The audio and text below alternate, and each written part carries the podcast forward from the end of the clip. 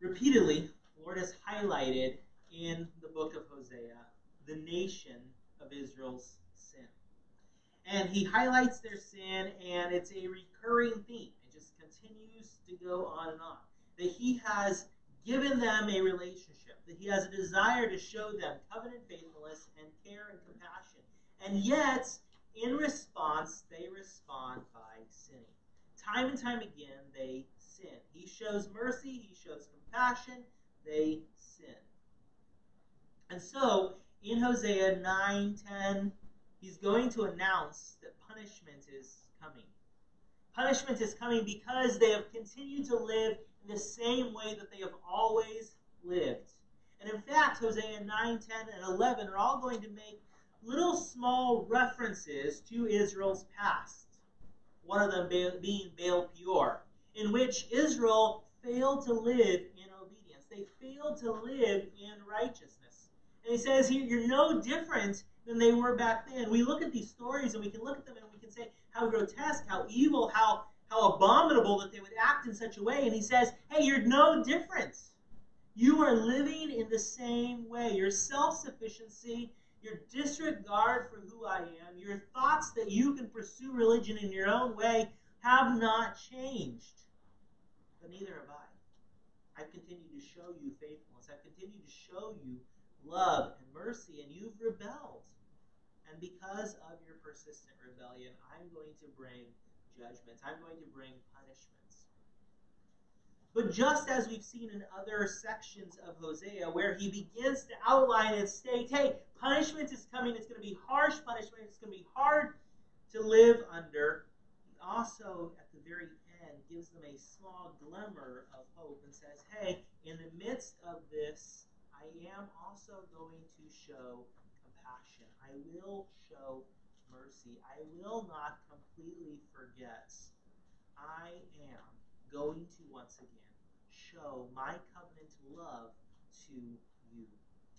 And so this text really goes from one end of the spectrum, God's punishment and God's wrath, to a longing look for the day in which God will once again come to his people and show them compassion, show them mercy. If you would take your copy of God's word, and if you're able, stand with me. It's a longer text, so if you're not able, uh, don't feel obligated. It's a longer text. We'll start in verse 1 of Hosea 9. Do not rejoice, O Israel, with joy like other people. For you have played the harlot against your God. You have made love for hire on every threshing floor. The threshing floor and the winepress shall not feed them, and the new wine shall fail in her. They shall not dwell in the Lord's land, but Ephraim shall return to Egypt, and shall eat unclean things in Assyria. They shall not offer wine offerings to the Lord, nor shall their sacrifices be pleasing to him. All who eat it shall be defiled, for their bread shall be for their own life. It shall not come into the house of the Lord. What will you do in the appointed day and in the day of the feast of the Lord? For indeed they are gone because of destruction. Egypt shall gather them up. Memphis shall burn them, bury them, sorry. Nettles shall possess their valuables of silver thorns shall be in their tents. The days of punishment have come, the days of recompense have come. Israel knows the prophet is a fool, the spiritual man is insane because of the greatness of your iniquity and great enmity. The watchman of, Ephraim is with my God, but the prophet is a fowler snare in all his ways, enmity in the house of his God. They are deeply corrupted, all in the days of Gibeah as in the days of Gibeah. He will remember their iniquity, he will punish their sins. I found Israel like grapes in the wilderness. I saw your fathers as the first fruit of the fig tree in its first season. But they went to Baal Peor and separated themselves to that shame. They became an abomination, like the thing they loved. As for Ephraim, their glory shall fly away like a bird. No birth, no pregnancy, and no conception. Though they bring up their children, yet I will bereave them to the last man. Yet woe to yes, woe to them when I departed from them. Just as I saw Ephraim, like Tyre, planted in a pleasant place, so Ephraim will bring out his children to the murderer. Give them, O Lord, What will you give them? Give them a miscarrying womb and dry breast. All their wickedness is in Gilgal, for there I hated them because of the evil of their deeds. I will drive them from my house. I will love them no, no more. All their princes are rebellious. Ephraim is stricken, their root is dried up. They shall bear no fruit. Yes, they have to bear. Yes, were they to bear children, I would kill the darlings of their womb. My God will cast them away, because they did not obey him, and they shall be wanderers among the nations. Israel empties his vine. He brings forth fruit for himself, according to the multitude of his fruit. He has increased the altars according to the bounty of his land. They have embellished his sacred pillars. Their heart is divided. Now they are held guilty. He will break down their altars. He will ruin their sacred pillars. For now they say, We have no king, because we did not fear the Lord. And as for a king, what would he do for us? They have spoken words, swearing falsely and making a covenant. Thus judgment springs up like hemlock in the furrows of the field. The inhabitants of Samaria fear because of the calf of Bethaven, but its people mourn for it, and its priests shriek for it, because its glory has departed from it. The idol also shall be carried to Assyria as a present for King Jareb. Ephraim shall receive shame, and Israel shall be ashamed of his own counsel. As for Samaria, her king is cut off, like a twig on the water. Also, the high places of Aven, the sin of Israel, shall be destroyed. The thorn and thistle shall grow on their altars. They shall say to the mountains, Cover us, into the hills, Fall on us. O Israel, you have sinned from the days of Gibeah. There they stood, the battle in Gibeah, against the children of iniquity, did not overtake them. When it is my desire, I will chase them. People shall be gathered against them, when I bind them for their two transgressions. Ephraim is a trained heifer that loves to thresh grain, but I harnessed her fair neck. I will make Ephraim plow, pull a plow. Judah shall plow. Jacob shall break his clods. Sow for yourselves righteousness, reap in mercy. Break up your fallow ground, for it is time to seek the Lord till he comes and rains righteousness on you. You have plowed wickedness, you have reaped iniquity, you have eaten the fruit of lies, because you trusted in your own way and the multitude of your mighty men. Therefore, tumult shall arise among your people, and all your fortresses shall be plundered, as Shalman plundered Beth Arbel in the day of battle, a mother dashed in pieces upon her children. Thus it shall be done to you, O Bethel, because of your great wickedness. At dawn, the king of Israel shall be cut off utterly. When Israel was a child, I loved him. Out of Egypt I called my son. As they called them, so they went from them. They sacrificed to the Baals and burned incense to carved images. I taught Ephraim to walk, taking him by their arms, but they did not know that I healed them. I drew them with gentle cords, with bands of love, and I was to them as those who take the yoke from their neck. I stooped and fed them. We, he shall not return to the land of Egypt, but the Assyrian shall be his king, because they refuse to repent, and the sword shall slash in, its, in his cities, devour his districts, and consume them because of their own counsels. My people are bent on backsliding from me. Though they call to the Most High, none at all exalt him. How can I give you up, O Ephraim? How can I hand you over, Israel? How can I make you like Admah? How can I set you like Zeboim? My heart turns within me. My sympathy is stirred. I will not execute the fierceness of my anger. I will not again destroy Ephraim, for I am God and not a man, the Holy One in your midst, and I will not come with terror. They shall walk after the Lord. He will roar like a lion. When he roars, then his son shall come trembling from the west. They shall come trembling like a bird from Egypt, like a dove from the land of Assyria, and I will let them dwell in their houses, says the Lord. This is the word of the Lord. Thanks be to God. You may be seated. So he begins, and really the theme of the passage is this that God punishes sinners but shows compassion to the humble. God punishes sinners but shows compassion to the humble. And what he's going to do is he's going to give a number of different illustrations of their sin and how their sin from the past, as they're entering into the promised land, is being reduplicated time and time again, even now, hundreds of years later. And he says, because of this, You are guilty. You need to be punished. But as he highlights the fact that they need to be punished for their sin, you see, sin brings punishment. It always does. That's what it deserves. He also says there's coming a day when they will turn back to me. And when they turn back to me, what's God going to do? He's going to show compassion, He's going to show mercy. And so the text begins by giving us these four illustrations of their past and how it's being lived out even today.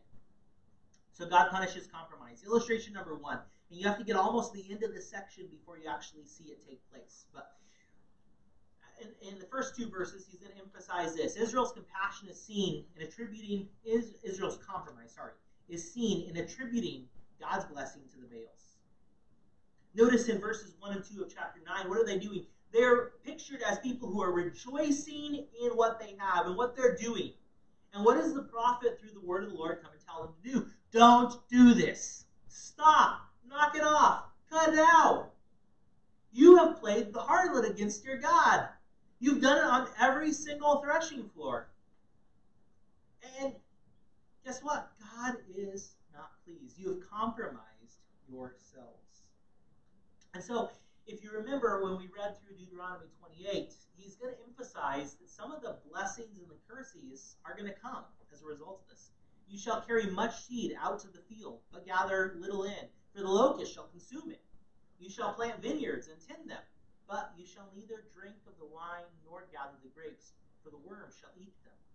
You shall have olive trees throughout all your territory, but you shall not anoint yourself with oil, for your olives shall drop off. You shall beget sons and daughters, but they shall not be yours, for they shall go into captivity. Locusts shall consume all your trees, the produce of your land. And he's saying in a similar way, hey, don't rejoice. You've lived in sin.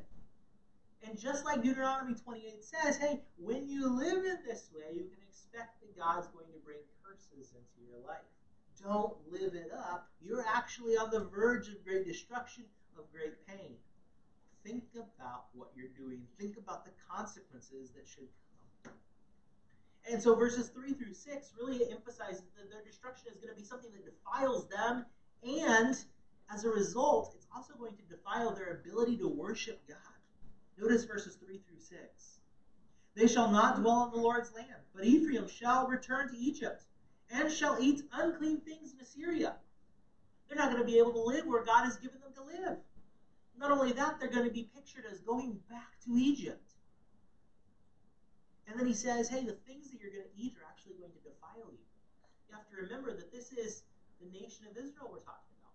They had all sorts of dietary restrictions. They couldn't eat pork. If they did, they were unclean. And he says, hey, the food that you're going to get there is going to defile you. It's going to make you unclean. You're not going to be able to approach God in worship. But notice he going to highlight and emphasize this even in greater detail as he continues to go through. They shall not offer wine offerings to the Lord, nor shall their sacrifices be pleasing to him. It shall be like bread of mourners to them. All who eat it shall be defiled, for the bread shall be for their own life. It shall not come into the house of the Lord. What will you do in the appointed day, and in the day of the feast of the Lord? For indeed they are gone because of the destruction. Egypt shall gather them up. Memphis shall bury them. Nettles shall possess their valuables of silver. Thorns shall be in their tents. Okay, it's going to defile you. It's going to make you completely filthy and repulsive to God. And not only that, you're going to die. The idea is this hey, the invading army is coming in. They're coming in with swords. They see you, they cut your head off. You're dead. You think you're going to run away and run away to Egypt? Go ahead, run to Egypt. What's there for you? Death. Either way, you are going to die. And then what does he say? Your bones are going to be picked up and they're going to be buried in Memphis, a town in Egypt. Either way you look at it, you're going to die. And then what's going to happen to your stuff? It's just going to go to waste. And so the destruction that is coming from the Lord is going to be one that is great. And he says ultimately this is because their rebellion against God's messengers have become a snare for them. Notice verses 7 through 8. The days of punishment have come, the days of recompense have come. Israel knows the prophet is a fool, the spiritual man is insane, because the greatness of your, your, your iniquity and great enmity. The watchman of Ephraim is with my God. The prophet is a fowler's snare to all in all his ways, enmity in the house of God. And what he does here is he says, Hey, this is. You people have arrived at the days of punishment. You have arrived at the days of recompense. And you know why. You think you know. And so this is what you've said. You've looked at each other. You said, Hey, remember that prophet that came and told us that we should follow the Lord? What a fool he was. He didn't know what he was talking about. And that wise man from God, he was insane. You disregarded God's word. And so notice what he says is going to come as a result because of the greatness of your iniquity and the great enmity. Says, the watchman of Israel, that same prophet that you said was a fool, that same wise man that you said he's insane, guess what? They're going to be watchmen. And they're going to be a plague to you even in their death. What they told you was going to happen is going to be the snare that catches you. They told you that if you kept living like this, you are going to face punishment. You said you're a bunch of fools and you disregarded what they wanted to tell you. And so you're going to have enmity, an enemy in the house of his God. The nation of Israel will have a enemy within their midst. And it really goes back to their own actions, their rebellion, their iniquity. Not only in what they physically did in whoring after other gods, but also in looking at the prophets that came to them and saying, You're a fool, you're insane. He says, Hey, you deserve this punishment. Verses 9 and following is going to highlight their rebellion is similar to the rebellion of Gibeah and it demands God's punishment. And all he mentions is Gibeah. Notice verse 9 and following. They are deeply corrupted, as in the days of Gibeah. He will remember their iniquity, he will punish their. And for most of us, we read Gibeah and we're like, okay, another name of a place in Israel, but it doesn't immediately strike home. We're like, oh yeah, I know what happened at Gibeah. So let's talk a little bit about what happened at Gibeah. Gibeah is recorded for us in Judges. And if you remember, there was a Levite man. And this Levite man had a concubine. And his concubine left him. And so he went to go find his concubine. He found his concubine, and then he began to travel back to the town that he lived in. As he was traveling through the nation of Israel, he got to a Benjamite town, Gibeah. And he decided that he should sleep and get up early in the morning and continue his journey. He was laying in the middle of the town, and some old man came and found him and said, Hey, bud, you don't want to sleep here in the middle of the night. It's not safe. Come and stay at my house. And that night, what happens? The men of Gibeah come to that man's house and they say, We want to have sexual relations with that Levite man. Yeah, it's pretty grotesque. But it gets worse. Because what the Levite man says is, hey, I'm not willing to do that, but I'll give you my concubine. And they abuse her all night, and she actually dies as a result. And so the next day, what do they do? They cut up that concubine, they send body parts of her all over to the rest of the Israelites, and they say, look what's happened here. And in response, what happens? Sorry, God's punishment. In response, Judges 19:30, when all the people see these body parts, they say, and so it was, all who saw it said, No such deed has been done or seen from the day that the children of Israel came up from the land of Egypt until this day. Consider it, confer, and speak up. what they do is they go and they attack Gibeah and they kill the vast majority of the Benjamite tribe.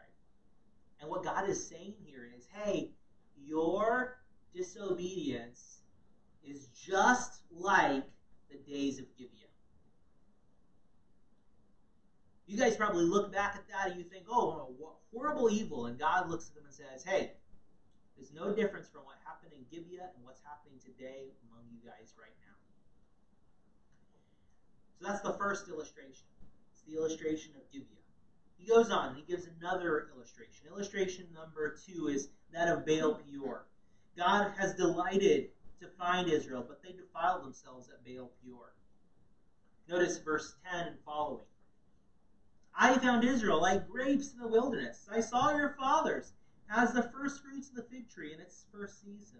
But they went to Baal Peor and separated themselves to that shame. They became an abomination like the thing they. And so what God does here is he pictures himself as, as someone who's famished. You can imagine somebody who's famished walking through the wilderness and then they stumble upon a bunch of grapes. What are they going to do with those bunch of grapes? Devour them as quickly as possible because it's delicious and it's refreshing. It provides them hydration, good nutrients. And he says, Hey, that's what I was like. I saw Israel and I took great delight in it. You were like a bunch of grapes. You were like the first figs on the fig tree harvest.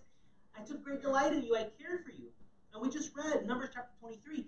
They're entering into the land at Baal Peor. And one of the enemies, king, says, Hey, man of God, come and curse the people for me.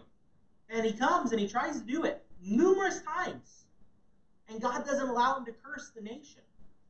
And right after, God says, No, I'm not going to allow you to curse this nation. In chapter 23 and chapter 24, chapter 25 has Baal of Peor. Notice what Scripture says about Baal of Peor. Now, Israel remained in, a case, in the acacia grove, and the people began to commit harlotry with the women of Moab. Remember, the princes of Moab are mentioned a couple of times in chapter 23. We just read that. They invited the people to the sacrifices of their gods, and the people ate and bowed down to their gods. So Israel was joined to Baal of Peor. The anger of the Lord was aroused against Israel. Then the Lord said to Moses, Take all the leaders of the people and hang the offenders before the Lord out in the sun, that the fierce anger of the Lord may turn away from Israel. So Moses said to the judges of Israel, Every one of you kill his, his men who are joined to Baal of Peor. And notice that's what he's saying. Hey, same way that they went after Baal of Peor after I showed them in two chapters separately that I was a faithful God who was going to care for them and bless them because that's what I desired to do with my people. They went off and did their own thing because that's what they love. You have followed in the same path. You pursue what you love. Do you ever wonder why you sin in the same way time and time again, and yet you say after you sin that way, I'm not going to do that again? You go and you do it again? Because you're pursuing what you love. That's what you love. And until you love something more than that sin, you will continue to repeat that sin. No matter how destructive it is to your family, no matter how destructive it is to the people around you, you will continue to pursue that sin. And that's what he's saying here. Their sin is something that they love, and because of that, it's going to bring destruction. And so the remaining section is going to highlight this. Israel's disobedience results in God's punishment. Notice this in verses 11 through 14. As for Ephraim, their glory shall fly away like a bird. No birth, no pregnancy, and no conception. Though they bring up their children, yet I will bereave them to the last man. Yes, woe to them when I depart from them. Just as I saw Ephraim like Tyre, I planted in a pleasant place, so Ephraim will bring up his children to the murderer. Give them, O Lord. What will you give them? Give them a miscarrying womb and dry breast. Because, like, hey, the punishment that is coming is your children are going to die. Ephraim's name means fruitful. He's supposed to be fruitful, abundant, having lots of children. And God says, no more. You're not going to be fruitful. If you have children, they're going to die. If you get pregnant, they're going to die. I'm not even going to let you have conception most of the time. And when you do have children and they do get to grow up, what does he say to them? So Ephraim will bring out his children to the murder. You're effectively just raising your children so that they can go and meet their murderer when the enemy comes in to judge you guys. And he says, What should I give you? What I should give you is a miscarrying womb and dry breasts, because it's more pleasant for you to have your babies die in utero or to die while they're being breastfed than for them to grow up and be killed later. That's the severity of God's punishment that he's saying is going to come upon them. Because God hates sin. Israel's future punishment is certain. There is no means of escape. Notice in verses 15 through 17, he's highlighting this idea. All their wickedness is in Gilgal, for there I hated them, because of the evil of their deeds. I will drive them from my house. I will love them no more. All their princes are rebellious. Ephraim is stricken, their root is dried up. They shall bear no fruit. Yes, there, they Were they to bear children, I would kill the darlings of their womb. For my God will cast them away, because they did not obey him, and they shall be wanderers among the nations. Notice what he's highlighting. He's just saying over and over again, hey, punishment is coming. Why is punishment coming? Because you're sinners. He says you can't escape your sin. He goes on in illustration number three. Illustration number three. In verses 1 and 2, he compares Israel to a vine. Israel empties his vine. He brings forth fruit for himself according to the multitude of his fruit. He has increased the alders according to the bounty of his hand, land.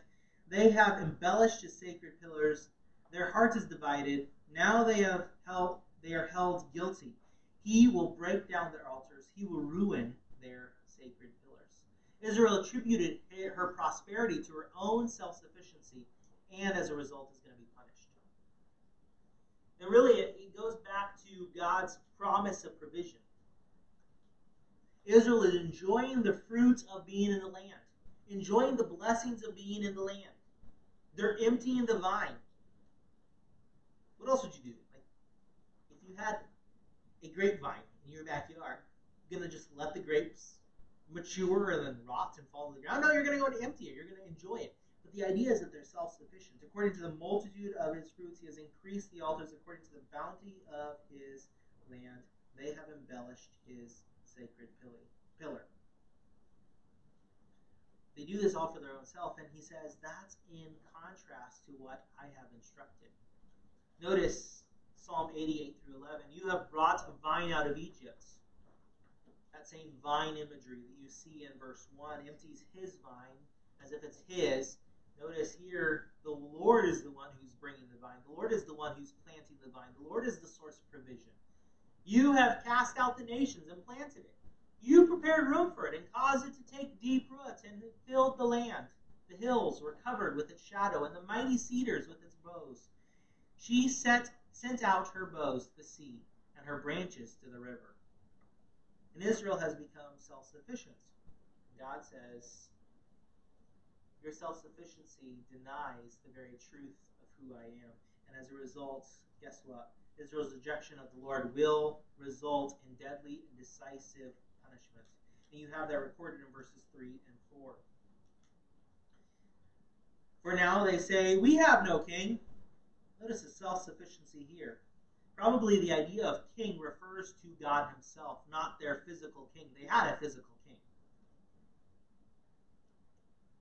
Notice the idea of it being the actual Lord and not a physical king is highlighted in the second line. We have no king because we did not fear the Lord. And as for a king, what would he do for us? And he goes on, he says, They have spoken words, swearing falsely and making a covenant. Thus judgments shall, judgment springs up like hemlock in the furrows of the field. And so what God says is, hey, you lived in a self-sufficient way, and I'm going to punish you. Hemlock is a extremely deadly plant. And where is he having the hemlock sprout up? In the fields. It's going to mingle with their food. It should have been a source of provision and care and nourishment for them, and it's going to be the source of their punishment. They think they're self sufficient and they can just pluck of the vine and eat it, and they're taking care of themselves. And he says, Don't be so haughty. Don't think that you're so self sufficient. Because look what I'm going to do to the very thing that you think you're self providing for yourself. I'm going to ruin it and me, make it the means of your destruction. So God's coming judgment will remove the religious and the political sources. Verses 5 through 8 highlight this idea. The inhabitants of Samaria fear because of the calf of Bethaven. And so they're losing this source of hope. We talked about the calf of Bethaven last week. Was a calf that they'd set up to worship in replacement of worshiping the Lord. For its people mourn for it, and its priests shriek for it, because its glory has departed from it. The idol has also shall be carried to Assyria. So this calf is going to be carried off as a present for King Jareb. Ephraim shall receive shame, and Israel shall be ashamed of his own counsel. As for Samaria, her king is cut off. So the hope spiritually in this calf is lost. But then he goes on, he says, not only that, but the political hope is also lost. their king is cut off like a twig on the water. I don't know if you've ever watched Winnie the Pooh, and Winnie the Pooh goes and he plays uh, Pooh sticks. Kind of a pointless game. If I understand it accurately, you pretty much just drop twigs in a river and then see whose twigs come out on the other side first. But like it's it's really kind of a game that has no skill required to win, right? It's kind of just by chance, right?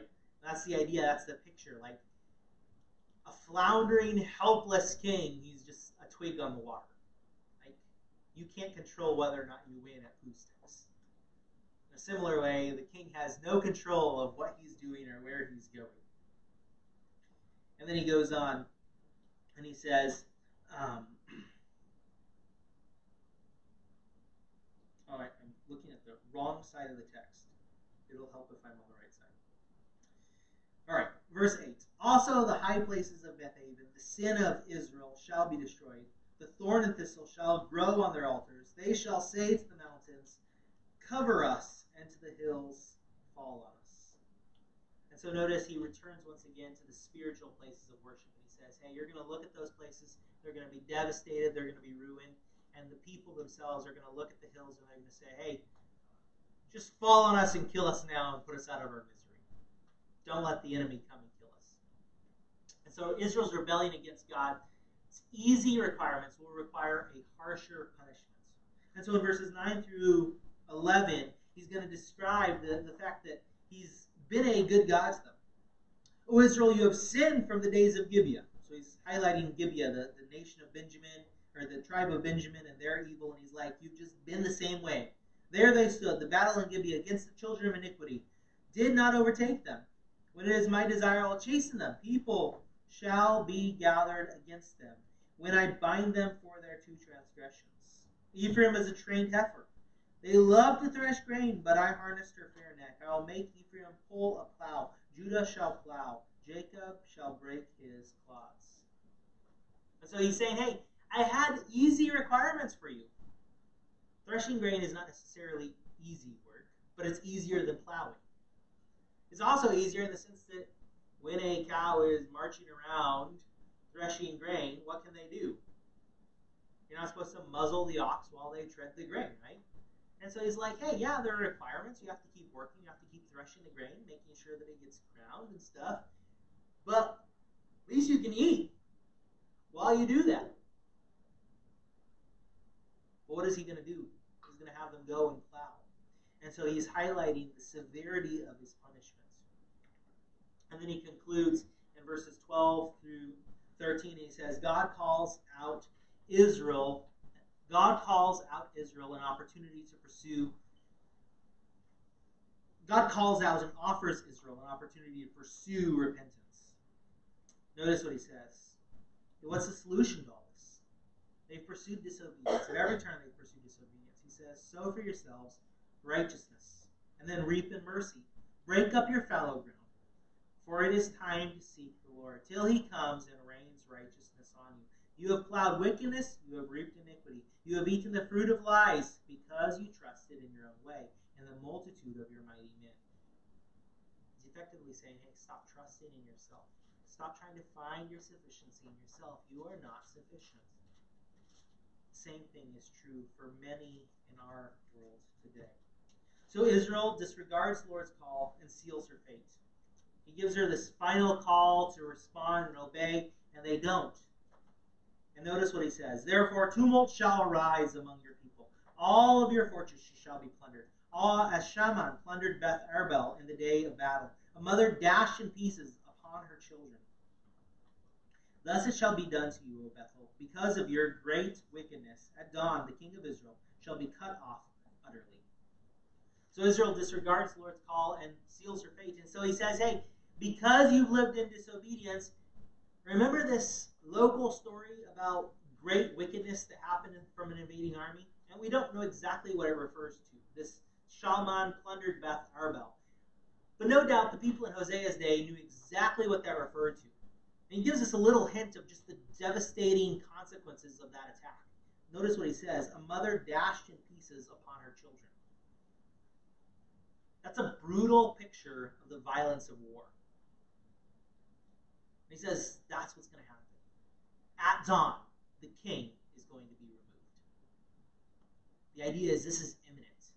God's punishment is coming. God is tired of your sin. He gives a final illustration of the punishment that comes from compromise. God's compassion was unmistakable in his care for Israel. In verses 1 and 2, he's highlighting, actually, it goes all the way through verse 4. He's, he's illustrating God's compassion and care of bringing the nation of Israel out of Egypt and into the promised land. And he says, What happened, though? God's bringing the nation of Israel out of Egypt into the promised land. And what does Israel do repeatedly, time and time again? They sin, they disobey, they disregard God, they go in their own way. And he says, You're doing the same thing. When Israel was a child, I loved him, and out of Egypt they called my son. As they called them, so they went from them. They sacrificed the Baals and burned incense to carved images. I taught Ephraim to walk, taking them by their arms, but they did not know that I healed them. I drew them with a gentle cord, with bands of love, and I was them as those who take the yoke from their neck. I stooped and fed them. And so he's highlighting, he's, he's using Ephesians 4, or Exodus 4, 22 and 23 then you shall say to Pharaoh, Thus says Lord, Israel is my son, my firstborn. So I say to you, Let my son go, that he may serve me. But if you refuse to let him go, indeed I will kill your son, your firstborn. And that's how God brought the nation of Israel out. Like a firstborn son that he loved and cherished and cared for. And what do they do in response? They go and they worship other gods. And so God's patience was obvious to all. Deuteronomy 131. And in the wilderness where you saw now where you saw how the Lord your God carried you, as a man carries his son, in all the ways that you went until you came to this place. But Israel's, Israel's rebellion will bring God's punishment, just punishment. He says, hey, you disobeyed, and so God's going to bring just punishment. In verses 5 through 7, you see this. He shall not turn, return to the land of Egypt but the Assyrian shall be his king, because they refuse to repent, and the sword shall slash in the cities, devour his districts, and consume them because of their own counsels. My people are bent on backsliding from me, though they call to the Most High, none at all exalt him. God hates rebellion in all its forms. And in verses 5 through 7, there's a little bit of a difficulty with the text in New King James, and you see it in the New King James in contrast with the, the CSB. I think either way you arrive ultimately at the same conclusion. But the New King James implies that they cry to the Lord, but they're disingenuous. Though they call to the Most High, none at all exalt him. They're not exalting him in their cry out to the Lord. The CSB implies that they cry out to the Lord, but it's not going to result in God's blessing. Though they call to the Most High, he will not exalt them. He will not respond to them. Either way, the idea is if it is real, it's too little too late. And maybe it's not even real, and so God's not going to respond. But ultimately, it's a response to their rebellion. You see, God still hates rebellion. There's countless ways in which we choose to rebel. One of them is unbelief. What do you believe? What is your source of hope? What is your source of confidence? When you die, how do you know that you will be with the Lord? And the Bible clearly tells us that we can know that we have eternal life. And it says that we can know this because we know Christ. See, our sin separates us from God. Our sin causes God to look at us and he has to judge it. But he's made a way for us to escape that judgment through Jesus Christ. Jesus came, he lived a perfect, sinless life, and then he died. Why did he die? Why would the Son of God die? That's absurd, right? Isn't God all powerful? Doesn't God care for his own son? The answer is yes, it's all part of God's plan. for your good, for my good. So that you and I could see his sacrifice, so we could believe in the finished work of Jesus Christ, receive forgiveness for our sins, and get the righteousness of God. Unbelief is the greatest sin that you and I can commit.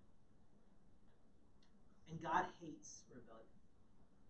God hates rebellion when it's in self sufficiency. He hates rebellion when we misappropriate our faith. It's easy for us to place our faith in all sorts of other things, right? Most of you know about my love for Oreos. I've cut back, way back on my Oreo consumption. But I still love a good Oreo. So Tyler and Alicia sent me a picture of Grant's birthday Oreos. They stuck candles in the frosting. Four candles and two Oreos for eight candles for his birthday. That's amazing. But we can place our faith in Oreos too, right? Overeating, eating too many Oreos because of the stress of life is a misappropriation of our faith. God says turn to Him and we turn to Oreos. God says turn to Him and we turn to TV. God says turn to Him and we turn to pursuit of sex. Multiple ways that we misappropriate. God hates rebellion. And you see that in his text. God hates rebellion.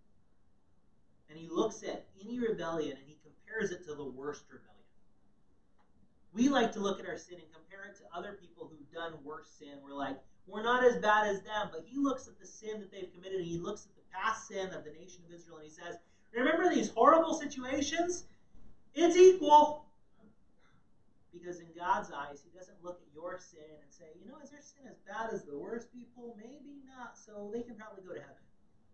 He looks at your sin and He says, there's sin there. It's unacceptable. It needs to be covered, it needs to be atoned for. But notice the text doesn't end there. The text ends with a note of God's compassion, God's plan. God's compassion for his people knows no end. Notice verse 8. God's just announced this is what will happen. But as this happens, I'm still compassionate. How can I give you up, Ephraim? How can I hand you over, Israel? How can I make you like Admah and Zeboim? Those are two of the towns that were really close to Sodom and Gomorrah. Remember, Sodom and Gomorrah were so sinful that God consumed them with flaming, uh, flaming um, hail and just destruction, uh, sulfur and brimstone. And, and, so he's comparing it to that. He's like, How can I do that to you? My heart churns within me. My sympathy is stirred. I will not execute the fierceness of my anger. I will not again destroy Ephraim, for I am God and not man, the Holy One in your midst and I will not come with terror. Because there's a limit to what he's going to do. They're still coming with destruction, but not all of them are going to be destroyed. But then notice he goes on and he says, in addition, God's people will return to him in love and fear. Notice in verses 10 through 11, they shall walk after the Lord. He will roar like a lion. When he roars, then his son shall come trembling from the west. They shall come trembling like a bird from, the, from Egypt, like a dove from the land of Assyria, and I will let them dwell in their houses, says the Lord. It's interesting, right? He says, And I will not come with terror. And yet, when he comes, he's roaring like a lion. Now, you hear a lion roar at the Blank Park Zoo, and it maybe isn't so ferocious because the lion's behind the big fence that's supposed to keep the lion away from you. But If you heard a wild lion make that sound and look intimidating at you, that'd be a fearful thing. And notice that's what God is comparing himself to. He says, He will roar, the Lord will roar.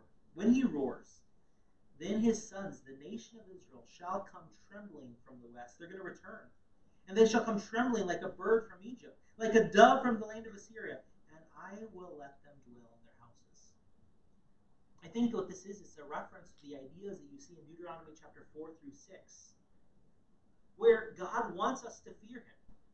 Not, not just fear Him because we're afraid that we're going to get smashed by Him, but real fear of God is this combination of this idea of love for God and obedience to God. And when these two meet together, That's what God says is real fear. It's a real understanding of who God is and what that means for how we live. And so God's anticipating the day when they'll come to Him in fear, in true love and true obedience. And He says, when that happens, those homes that got smashed, they became great places of murder for their sin, those will once again become their homes. And so God's compassion is bountifully available for those who will humbly return to Him and rejoice in Him. And for us, it's primarily available through Jesus Christ. That's how you and I can come to the Lord and have a relationship with Him. Believer, God is not shocked by your sin.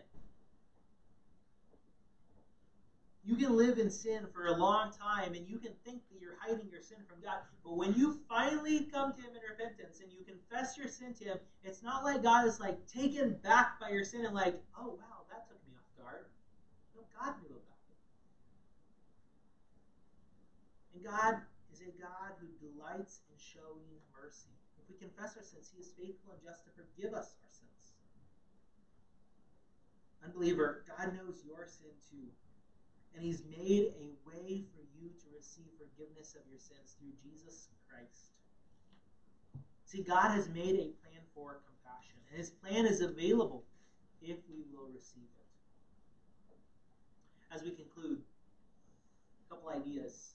Our sin is not hidden from God. He looks and he sees their sin.